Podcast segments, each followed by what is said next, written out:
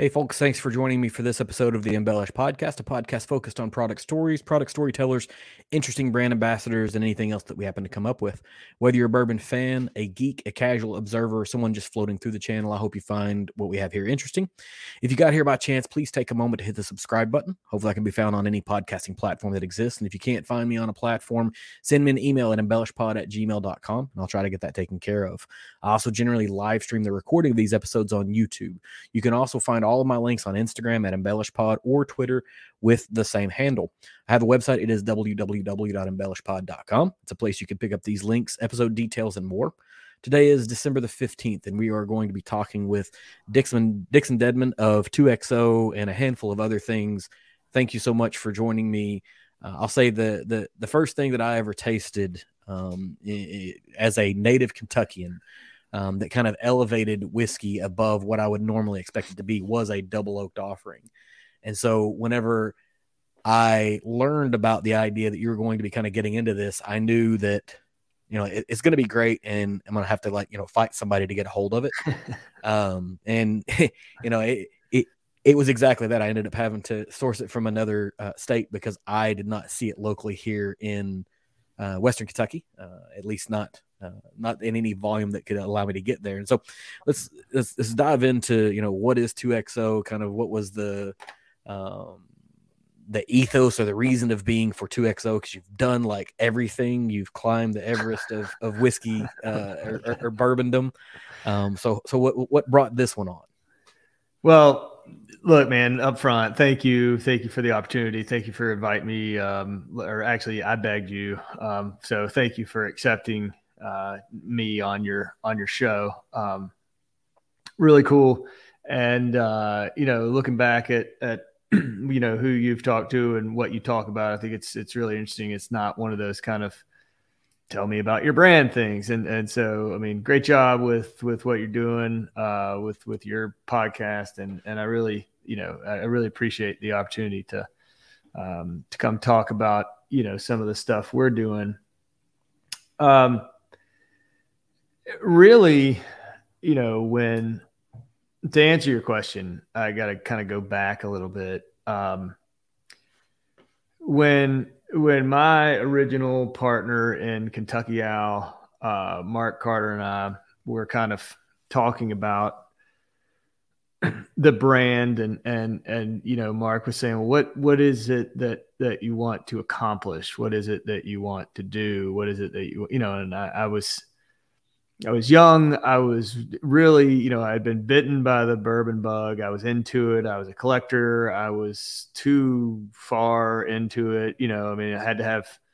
three of. I don't know why you have to have three of everything, but you know, whatever. I was in that that that stage where you're collecting things you don't even ever really want to drink. You just have to have it to have it or something. I don't know. Um, so when we were designing, you know, the kind of the program um, there were a couple of things that were really important to me. First was to um, to to launch a, a. I wanted to be barrel proof. Um, I was really into barrel proof and high proof stuff, and I really um, I felt like as a new brand and launching a new brand, it was important to um, you know eh, you know everybody's going to come at you if you release something you know with a certain price point and and it's 90 proof or something like that. Like oh you're just watering it down to sell more bottles or or you know hiding this or what you know and so the, the first thing was you know barrel proof because you can't hide anything in barrel proof. It's all it's all there. Um, you could take something from 125 to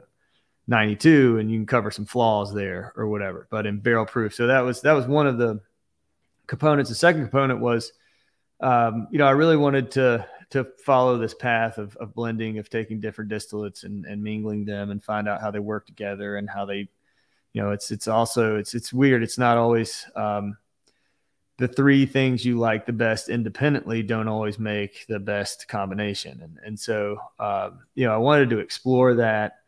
Uh, but further, you know, we were obviously, I mean, it's not near as big a deal now as it used to be, but we were an NDP. We were a non distilling producer. We, we were sourcing um, and the thing that was most, you know, really important to me was was never to, uh, and not there's anything wrong with this, but for me personally, um, it was very important to um, to put my thumbprint on the on the liquid that we were going to use, and and um, you know, obviously maturation is is certainly one way to to change it to a certain extent, but um, to a greater extent, you know, that's that's really where I kind of fell in love with uh, taking liquid at a certain point, introducing it to new charred oak barrels, really changing the whole um, flavor, character, and complexity of these different whiskeys, and and you know you can you, you get a lot of uh, a lot of interesting components in in a shorter amount of time. You know, it allows you to kind of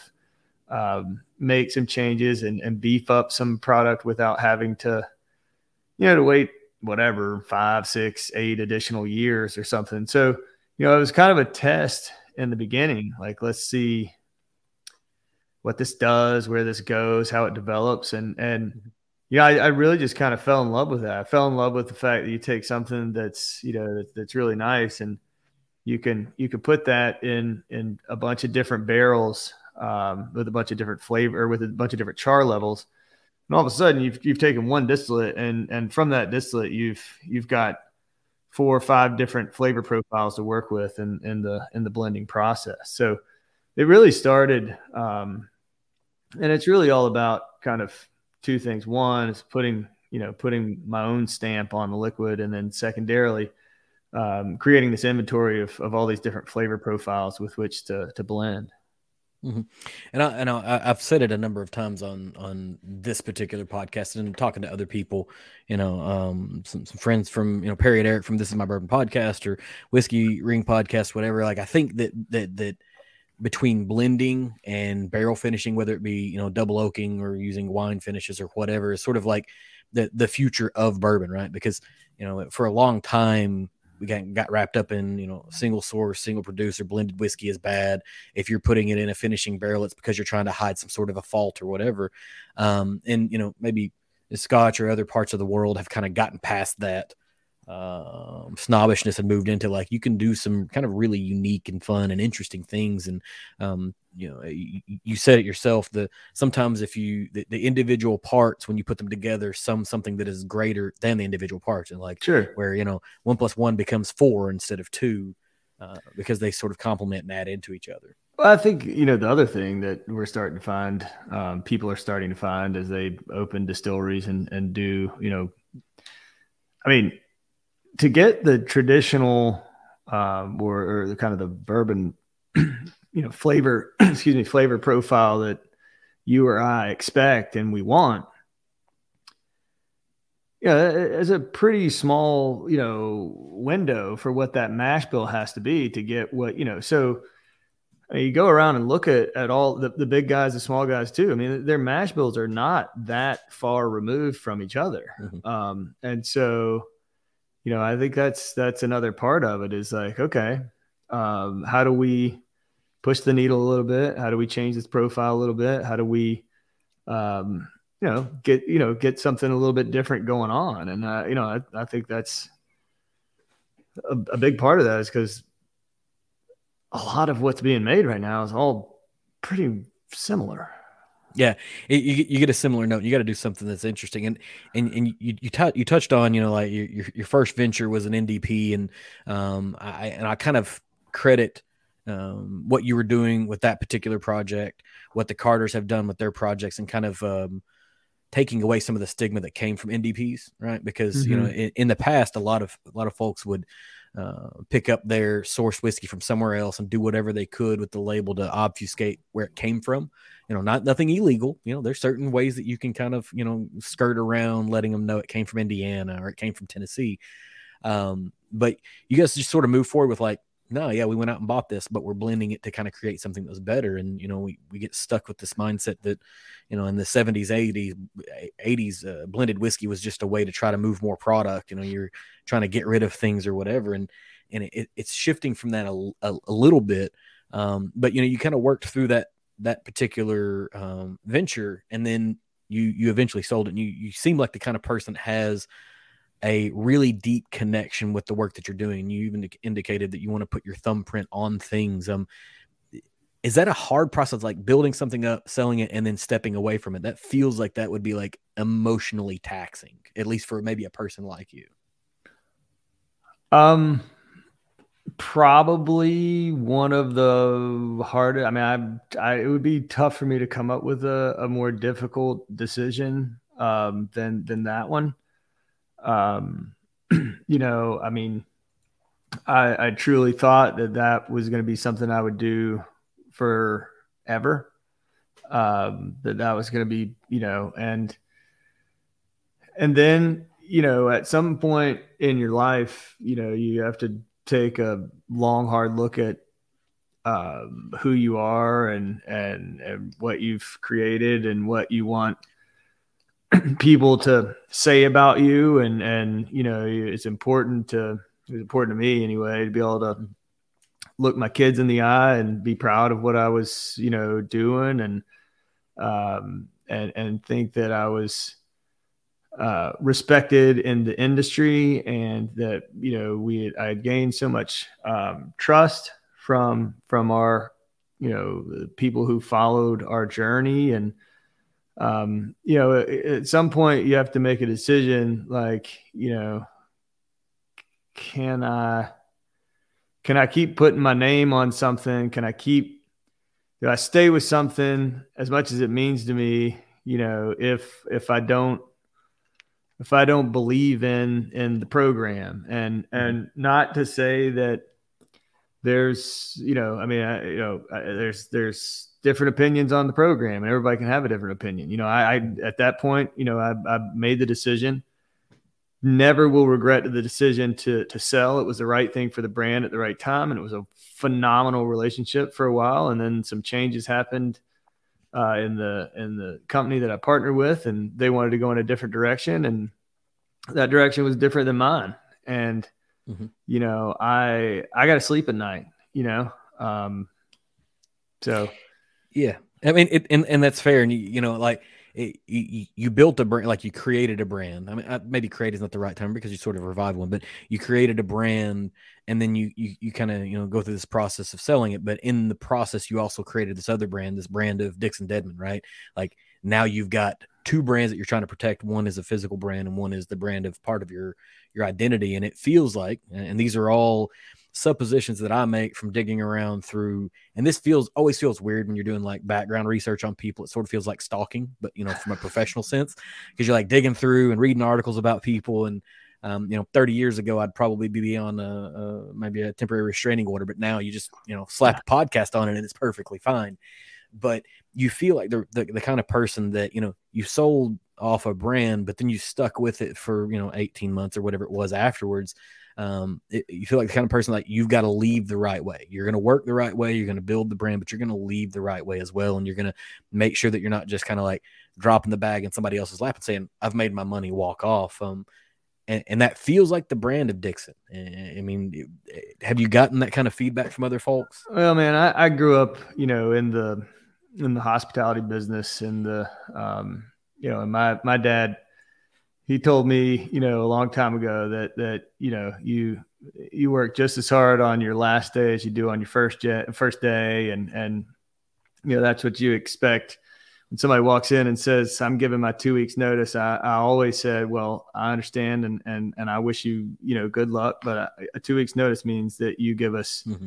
those two weeks, and and um, you know, you never ever know how things are going to work out, how things are going to, you know, and and and things follow you, you know. Um, mm-hmm. And so it's, it's very important to me to uh, to leave any relationship the right way uh, with respect, and and I, I still I respect the. I mean, I respect them. I don't have. There's no mm-hmm. ill will. Uh, we just we just were going in different directions, and you right. know, and and and quite frankly, you know, for the first three and a half plus years that that I was after we sold that I was with Stoli, you know, I'm I had every um, every bit of of the uh, you know creative. I mean, it was it, it was like you you know you it's your show. We'll follow you. You know, let's go. We want to support you. You know, and and mm-hmm. gave me the tools to grow it and advance it.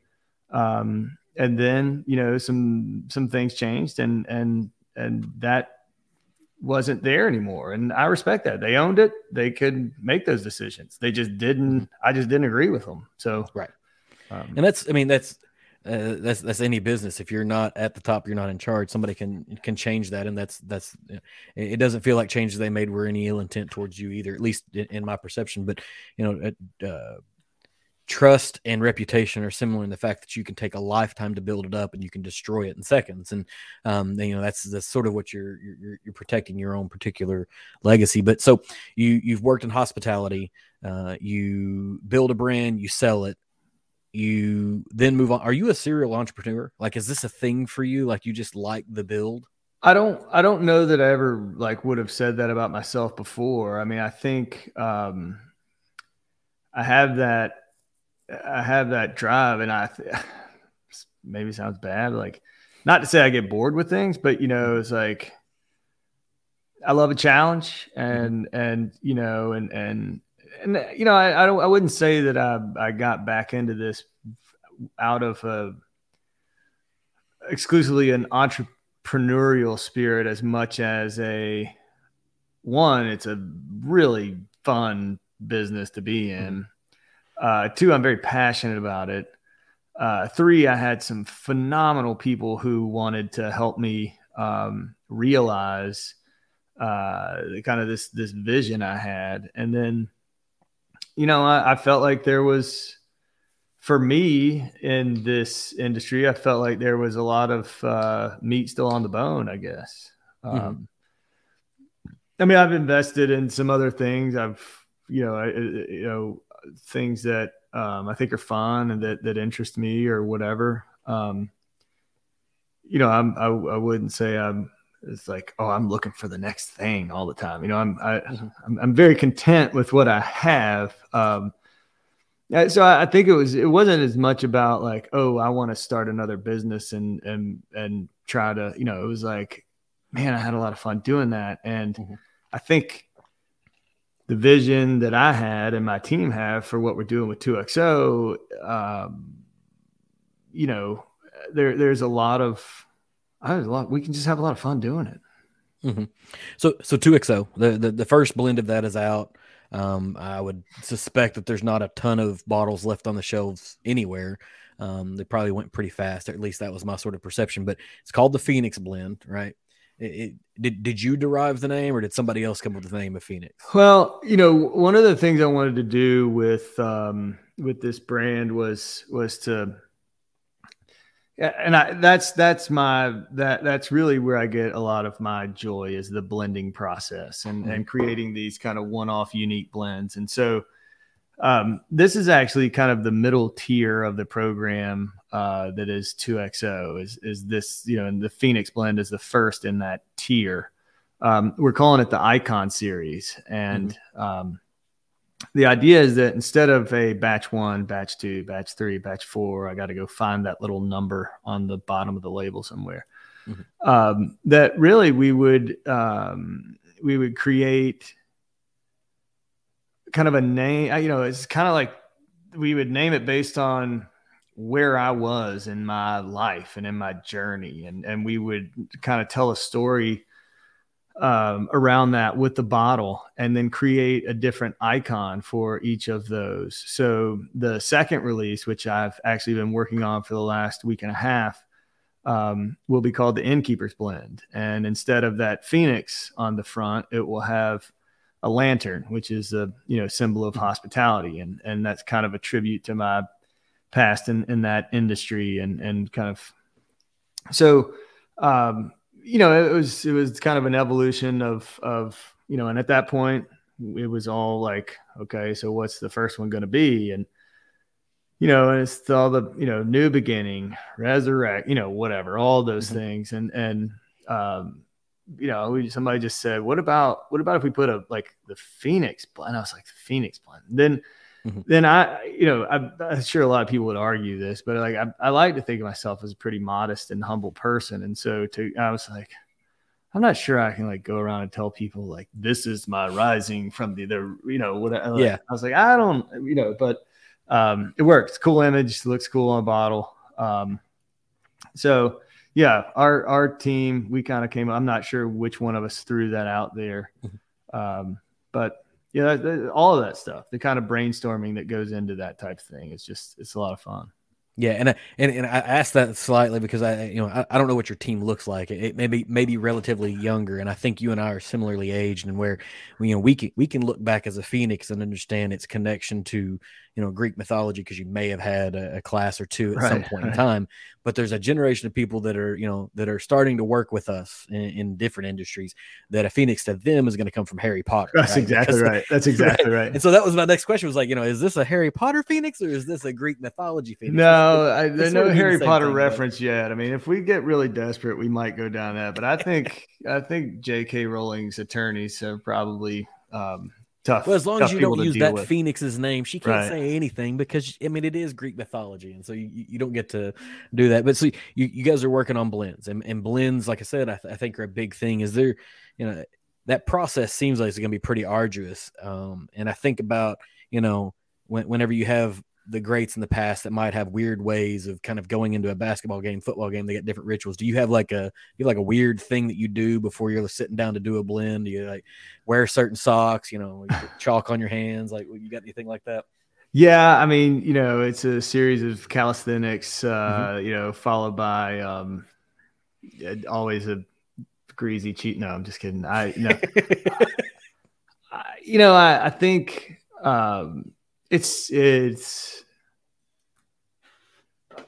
it's kind of a like a zone that you go into like you know i, I mean I, it's not something that you know i can't do it at home i can't do it you know I, i've got this great space now and i used to have one at the end you know and it's just kind of like you know i i, I don't no music no you know it's just you're just kind of processing things and and mm-hmm. And it's funny too because a lot of times people will say, "I'd love to come up and blend with you for a day," and it's like, well, I know that like sounds like something like the way it works, but for me, you know, I'll I'll kind of put something together, um, taste it, go off and do something for a little bit, come back, taste it again, really spend some time with it, uh, spend some time with the individual elements and see what's what's coming through and what you know if there's something you know whatever and and and then you kind of make something else and you walk away and you come back to it and um you know it's it's it's it's not like okay today from 11 until 3 i'm going to sit here and keep pouring stuff into a graduated mm-hmm. cylinder cylinder until i find that you know um but it's you know I, i'm I, I i don't i don't bring anybody in on it i don't I don't have a panel. I don't have. Um, it's just you know it's just kind of this one little thing that I do, and when I get into it, you know, I'm it's kind of always there. It's I'm always kind of processing it and thinking about it, and um, and then you just get to that point where you go, oh, that's it, you know. Mm-hmm. So I, I, and I got a couple of different things here, but so I'm gonna start with one. Um, you know, like when I taste whiskey, I I, I hate giving notes because I think it's like one of the dumbest things in the world. Because what I taste and what you taste may be different. You know, like your your concept of bananas may be a true banana and might might be runts. You know, like banana runts, which are two different banana flavors. But I do sort of have this rule in my own brain where I've got to taste something three times before I decide I don't like it. If I taste the first time I like it, I'm you know okay that's fine. I'm going to like it another time later on. But if I taste it once and I don't like it, I taste it second time I don't like it, third time because environmental goes into it and you know what my mood is and what time of the day and did I drink other whiskey beforehand?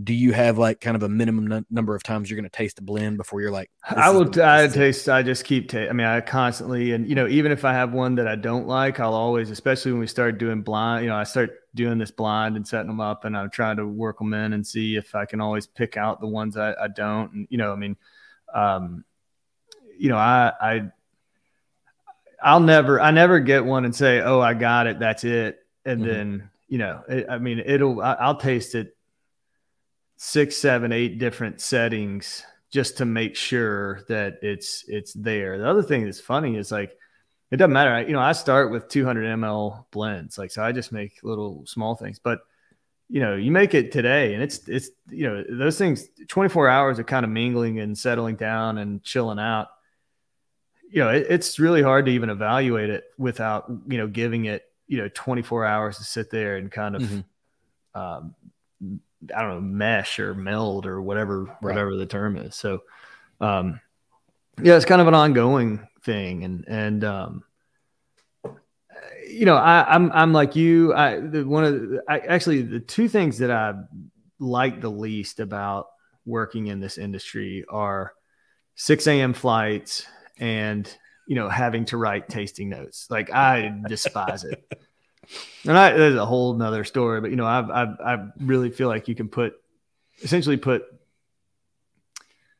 tasters into three categories, you know, and, and, um, so it's, it's a real special person that can actually articulate specific notes and things like that. And, and, and I have to really focus to, to get it, to get it done. And even mine are, are not probably as specific as some people would like, but I, you know, I work on feel. Like I, mm-hmm. I it has to feel right to me. I, am not necessarily concerned if it's an, uh, a heavier note of caramelized rhubarb or not enough toasted sassafras. I, I, I want it to feel right, and it's got to feel balanced. I want it to feel, I want to feel it on the front of my palate and move to the back of the palate, you know, back of the palate and have a little spice. I want it to stay off the sides. I don't want it to be bitter. I don't want it to be acidic. I, you know, and sometimes it can be heavier in one portion or another as long as it still has that feeling of balance. But um, that's really, you know, kind of what I'm when I'm building. It's it's really more on feel, not like I'm not scribbling down honeysuckle, boysenberry. you know, uh, yeah, th- things that people may have yeah. never had, right? And do you mean honeysuckle as a flavor? do you mean honeysuckle like I'm walking right. out to the fence row behind my house and I'm actually pulling out the liquid from a honeysuckle right. itself, right. right? And not everybody gets that experience. I, you know, you you joke pretty regularly that you're just a hillbilly from Kentucky, and I think you know it's it, it it's a bit of a badge, but also a misnomer because you're a little more than a hillbilly. But I guarantee you, you've gone out and you've pulled a honeysuckle flower off, you pulled the little stem through, and you've got your. And that's a different flavor than honeysuckle scent or honeysuckle whatever. And that's the the problem. You know, if I'm going to give somebody a note, it's going to try to be as as vague and general as possible so they get the idea. I'd rather talk about the emotion that it brings or the memory that it drives up. You know, because that's well, that's that's not a thing. You know, he's talking about all the times. Like you got people who are just yes, no, good, bad. Mm-hmm. I like it. I don't like it. And you got people that are just they're like, oh, I you know, I get um you know, dried walnut, I get, you know, whatever. And then, you know, what I what I love and my favorite place to connect with people, I was doing the tastings at the end and stuff like that, is when you give somebody something and it immediately takes them to like that very specific memory. Like it mm-hmm. becomes a very personal experience for them. You know, it's like to your point, you smell something that's very floral and it, yeah, what does it do? It reminds you of your grandmother's azalea bushes after it rained when you were a kid or it reminds you of you know the cookies that somebody brought on christmas eve for you to leave for santa every you know i mean? Those kinds of things. Yeah. like that's that super personal experience or whatever. And and and i love tasting with people that can do that. You know i mean? Mm. it's just it's just fun. Yeah nostalgia is a hell of a drug. And you know it can take what might actually not be a great tasting whiskey and and move it to a great place in your mind and mm-hmm. have a distinct memory. I was with some friends. We were in a in a cabin in the mountains, and they hand me this whiskey, and it's got this really distinct.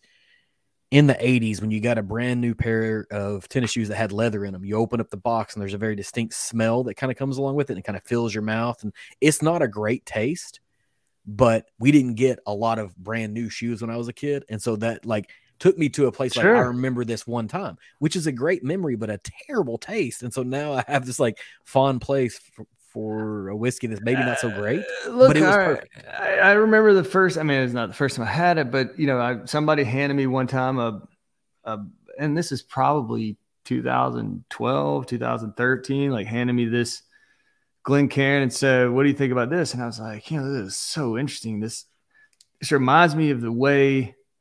Like the back corner of my parents' garage when I was a kid. Like it's just it's not bad, not but it's like kind of musty and you know, mm-hmm. kind of whatever. And of course it was Pappy 23. And I was like, you know, I'll forever link Pappy 23 to the back corner of my parents' garage. And I don't, right. you know, it's just it, and, and, it stuck there, and, and it can still be a good memory, even if it's not necessarily. Sure. And know, I even told the person, and they're like, "Did you just tell? Like, I gave you the taste of this whiskey, and you're telling me it tastes like a shoe?" And I'm like, "It's that's not that's the, not what I'm saying." Right. And so you gotta like you gotta back up and give them the full story, but then it's more impactful. It's more personable. It's uh, I think it's what it is, and um, you know, it, like that's the that, that's the part that makes like tasting fun is you're able to kind of share memories mm and that's what i think makes brown spirits specifically fun um but as a part of the blending like you did this tasting i found this on instagram where um i don't know who you did it for but you you kind of got the the the parts that made oh, the blend yeah. right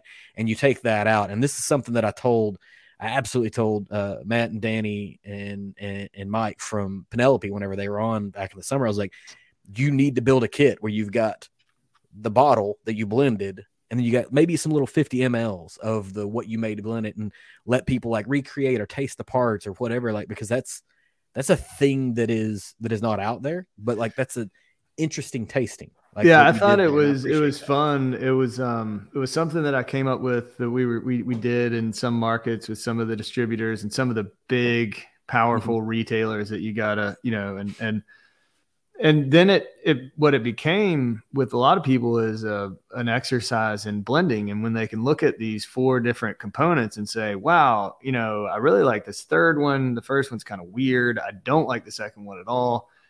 You know and then all of a sudden you give them the finished product and you're like how the hell does that happen? And it's like yeah I don't, I, you know it's just it's kind of crazy. And so i i actually was invited to do this event down in georgia um, and and you know it was this food paired and everything and of course i've only got one product on the market right now you know it's not like i can take mm-hmm. you know so i said hey what about if if we if we did this deconstructed tasting for your members i work with the chef and we pair it with dishes and and they were like, "This has to be an ongoing thing. Like this, you know, mm-hmm. it's just it's it's you've created a monster. Another, I mean, it's probably true, but you know, it's it's just a really kind of fun um, I mean, I I loved it. I loved mm-hmm. going through it and and kind of um, you know because I, I actually get to a point where um, I'm you know you're kind of less focused on the components anymore. You're starting to dial in on how they react, and you know, mm-hmm. and and you you add a little bit of this and take away a little bit of that, and all of a sudden, you know, it goes in this great direction. You're like, okay, we need to follow that um so then to like come back later and, and deconstruct it is is actually a lot of fun. Yeah. And you know and then there's the there's the whole blending on a timeline right? Like uh, so I, I, got the wonderful opportunity of being at whiskey weekend batch four. And so you end up on stage and oh. you've got what maybe an maybe 30 minutes to make a blend right? And then bring it back out for competition. That i I'm just sitting out in the audience watching, and I thoroughly enjoyed it because I'm like, I know this is a thing you take like a high degree of care and craft over as a part of your profession, and now it's like, hey, sit on stage with these other, you know, four or five folks and try to come to a to to a center idea.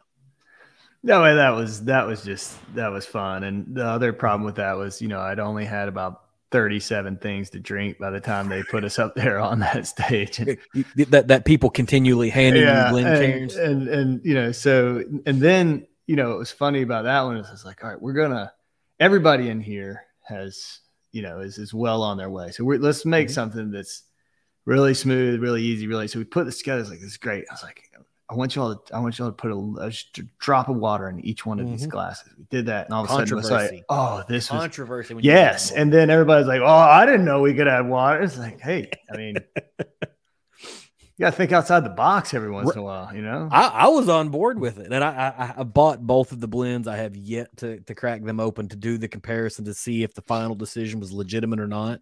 Um, you know, because at the other end of that, the person who was judging was also in the same place of yes. probably having had yes. 20 or 30 different drinks that night. Like there was there was no science to that. It was all art and finesse is all There is no telling what um, those taste like, to be honest with you. Like um so we've got a, just a little bit of time. We're gonna probably hit some maybe weirder questions, right? Um I think I might know the answer to this. Okay. But is there anything out there that you enjoy more musically than 90s hip hop? Um, I don't know. I mean, you know, I kind of like goofy pop music with my kids and stuff like mm-hmm. that. But yeah, I mean, kind of 90s hip hop is my my jam for sure. Um, it uh like songs come on on the way to on the way to school and my kids are just like oh here he goes he's gonna twist the knob off or whatever and it happens the, the same thing happens in my car as well and I, I fully appreciated that as i'm doing the you know i'm like maybe five or ten scrolls deep into the instagram feed and i come across like kids jamming out to 90s hip-hop and i'm like there it is. There's some there's some biggie smalls playing and this is you're raising your kids right. You know you're raising your kids right at this point. It's it's it's kind of our little I, and actually sometimes when they just start really getting on my nerves in the car on the way to school i just like go to my phone. I'm like all right i'm gonna just blow the. at least I won't be able to hear them. Yeah. Yes. Yeah. I've, I've been in those shoes. Um.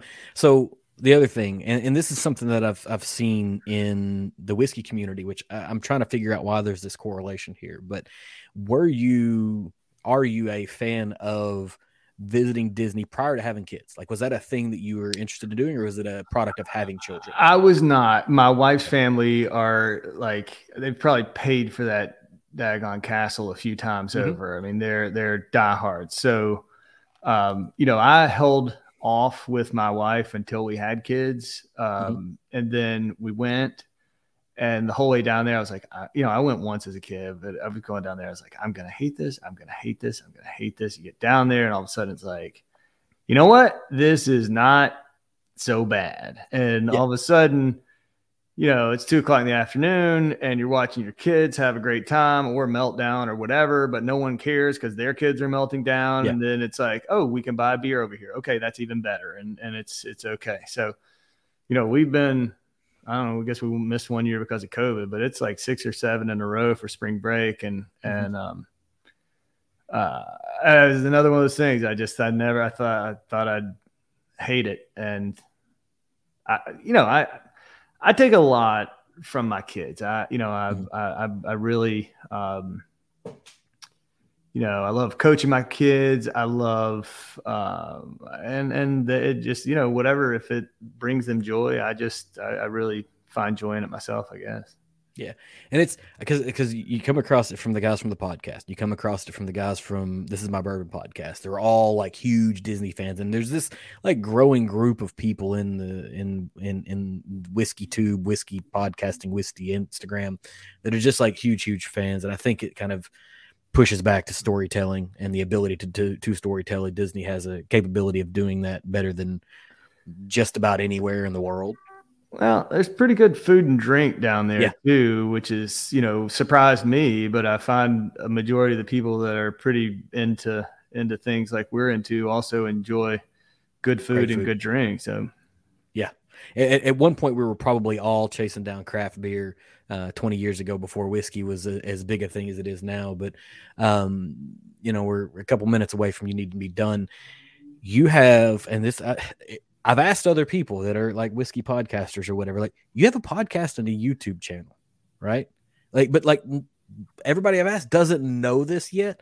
And I think that you, it's it's going to make the rest of us want to quit because you have a fantastic way of storytelling and communicating with people, and, and you always have. And now that you're actually pushing into this, like, I just, you know, well, this may be the last episode I, for me. I get credit for that, but I have very little to do with it other than, you know, showing up and and logging on for the recordings. You know, I mean, it, it I always wanted to do it. I thought it would be really fun. Um, I found a partner, or you know, this guy. I was kind of consulting with him, and he said, "Hey, I've been thinking about doing this." I said, "Yes, I, that sounds awesome.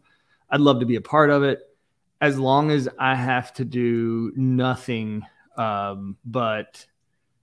Make a fool Show of myself and in front of the and, and, they're like oh yeah yeah you'll be great at that. And i was like thanks i think. Um but you know it, it, i mean it's fun and it's kind of we've done the same thing. We brought like you know um bringing on people and and and sharing um stories about you know what it's like to launch it i mean that, that's what we were really trying to do is is mm-hmm. tell a different story about you know the inner workings of creating a brand, developing a brand, the challenges that people don't get, um, you know, from outside, like distribution, like navigating the TTB, like you know, working with salespeople, like you know, all of that kind of stuff, and and um, and then I usually just kind of mix in some stupid story about something that happened to me in there too, or whatever. But you know, it, I mean, it's it's it's fun. I, I enjoy it. Um, it's a little bit therapeutic, you know. Mm-hmm. Yeah, it's so I, I, I will absolutely give it credit. In the last 48 hours, I think I've binged 75 to 80 percent of what you guys have put out on YouTube or uh, within the, the, podcasting app, and so it's it is great. And you know, I kind of mentioned this off air. Uh, you're already leaps and bounds above where most of podcasters are as far as equipment. So so kudos to that. Um, well, like I know. told you, I can connect it. Like I know yep. what's supposed to plug into where. Um, that's more than some of us can do. So that's, you know, that, that's that's a you know, if, if you were like, hey, turn down your whatever, I'd be like, yeah, sorry, I don't know where that is. You're gonna have to. we're gonna have to FaceTime for that part. I mean, yeah, you're gonna have to yeah. show me the camera, and I'll show you where to go with it. Um, I guess the last thing I have um, I like I said I, earlier, I think that um, I think you and I are similarly aged. You're in early 40s. Mm-hmm. Um, I got a, a, good friend of mine, David Levine. He runs Whiskey Rigging podcast. And he was talking to somebody else, and your name came up in his last episode, and he said he's pretty sure that you're in like a Dorian Gray type situation because you're making the rest of us 42 year olds look really, really bad right? Like you're, you're carrying this this this youth age view. How, how, what are we doing here? What do we need to do different, Dixon? I, I think it's all falling apart very quickly here. It may have just, you know, I, I think, I, I, think it's, um, it's coming. I'm going to get it at some, but you know, it's, it's on its way. You are saying you're just 10 years behind us. Like, you know, we, we did this 10 years ago and you're, you're catching. I don't, I don't know if I'm, I may be pickled at this point. That may be the other thing, you know, it may just be like, I'm, I'm preserved with as much booze as I've con- consumed. I, I'm not really sure. Yeah, I mean, it, it could be something along that lines. We're we're at 350 or 450 your time. You've got some things to take care of. Uh, I appreciate you for joining me. Um, you know, we got, I think we got through maybe 30 percent of my questions, so we'll have to do this again sometime. We can do it again anytime, especially because you're very accommodating and and the one the hardest thing, not the hardest thing, but you know, sometimes it's yeah. like, yeah, would you be on my podcast? Like, sure. Like, okay, we need to record it at 10 o'clock your time, and I'm like, um yeah, that's a little problematic or whatever. But yep. I, would be, I'd love to do it. I'd love to come back on. I'd love to answer all your questions. I think you, um, I give you credit. You're very thoughtful in the way you put this together, uh, in the question, you know, the way you go about it. You're asking questions that are interesting, not like, hey, tell tell me about your brand. Tell me, you know, I mean, so how so, many cases can you sell? Right, right. So, and, I mean, and, and I, those are all important things, but you've likely answered that for somebody else already. And, and I'm not really sure people care about it. You know, I mean, uh, well, I mean, we we got one person that did say, "Hey, what's the distribution going to be like on Phoenix on the the Innkeepers blend versus Phoenix blend?" But I said somebody's somebody's probably covered it, and if not, yeah, no, we'll, we're going to increase it, it by a little bit, and I think we're adding four or five additional markets. So, mm-hmm. um, but that's you know i mean i, I get it. That's that's yeah. interesting. I, I, don't mean that people don't care about it but i, I yeah. you know. Well, i think i think they're specifically asking because it's like can i get a bottle? Am i going to be able to get a bottle? Yeah. am i going to well, be close by? And, and and the guy that's asking actually is the one so i live in western kentucky in a state where you have distribution but he lives somewhere else and he was the one that would enabled me to pick up a, a bottle of it and um I've, I've thoroughly enjoyed it. Where so is he? He is in Maryland, maybe. We are launching Maryland and DC in uh, in the spring with with the Innkeepers blend. We will be yeah. in both Maryland and DC. Perfect, perfect. All right, like I said, appreciate it. I don't want to steal any more of your time. No, no, you're great. Than, I'd love to do it again. Uh, We'll set it up if if you'll have me, you may just be saying that to be nice, and then after this, you're like delete or whatever, you know. But, no, um, no, definitely not the case. Um, the the reason why I even started podcasting was to be able to have interesting conversations with people. I, I sort of put myself in a box for a year and said, for a year, I'm going to sit in a room by myself. I'm going to record to make sure it's not one of these like ideas that I, oh, I want to do this thing, and then I get six months in, and then I'm like, ah, I'm over it you know, before I start taking other people's time. So I did it. when I hit that one year mark, it was like, all right, now who wants to talk to me? And luckily, a lot of people have said yes, and I'll talk to anybody. You know, well, you do a great job. You do a great job. It. Absolutely, man. Thank you well, so much. thank you very much for having me on. I appreciate it. It's an honor. Thank you. Awesome. Thank you so Have much. yes, sir. Thanks for tuning in for this offering of the Embellish podcast. If you enjoyed this, please leave me a review on whatever platform that you have to be consuming this on. Hit me up on social media on Instagram or Twitter using the Embellish Pod handle. Um, you can follow, you can keep up with what's going on here. Um, I can also be found at www.embellishpod.com. Uh, all my links, accounts, contact details, and so forth. Um, I'll be back again next week. Actually, I'll be back again on Sunday. Um, I'm going to have an interview with David Jennings of um, Wild Turkey slash Rare Bird uh, Infamy. Uh, we'll have a good, fun conversation and see what's going on with that. So, till then, cheers and thanks for hanging out.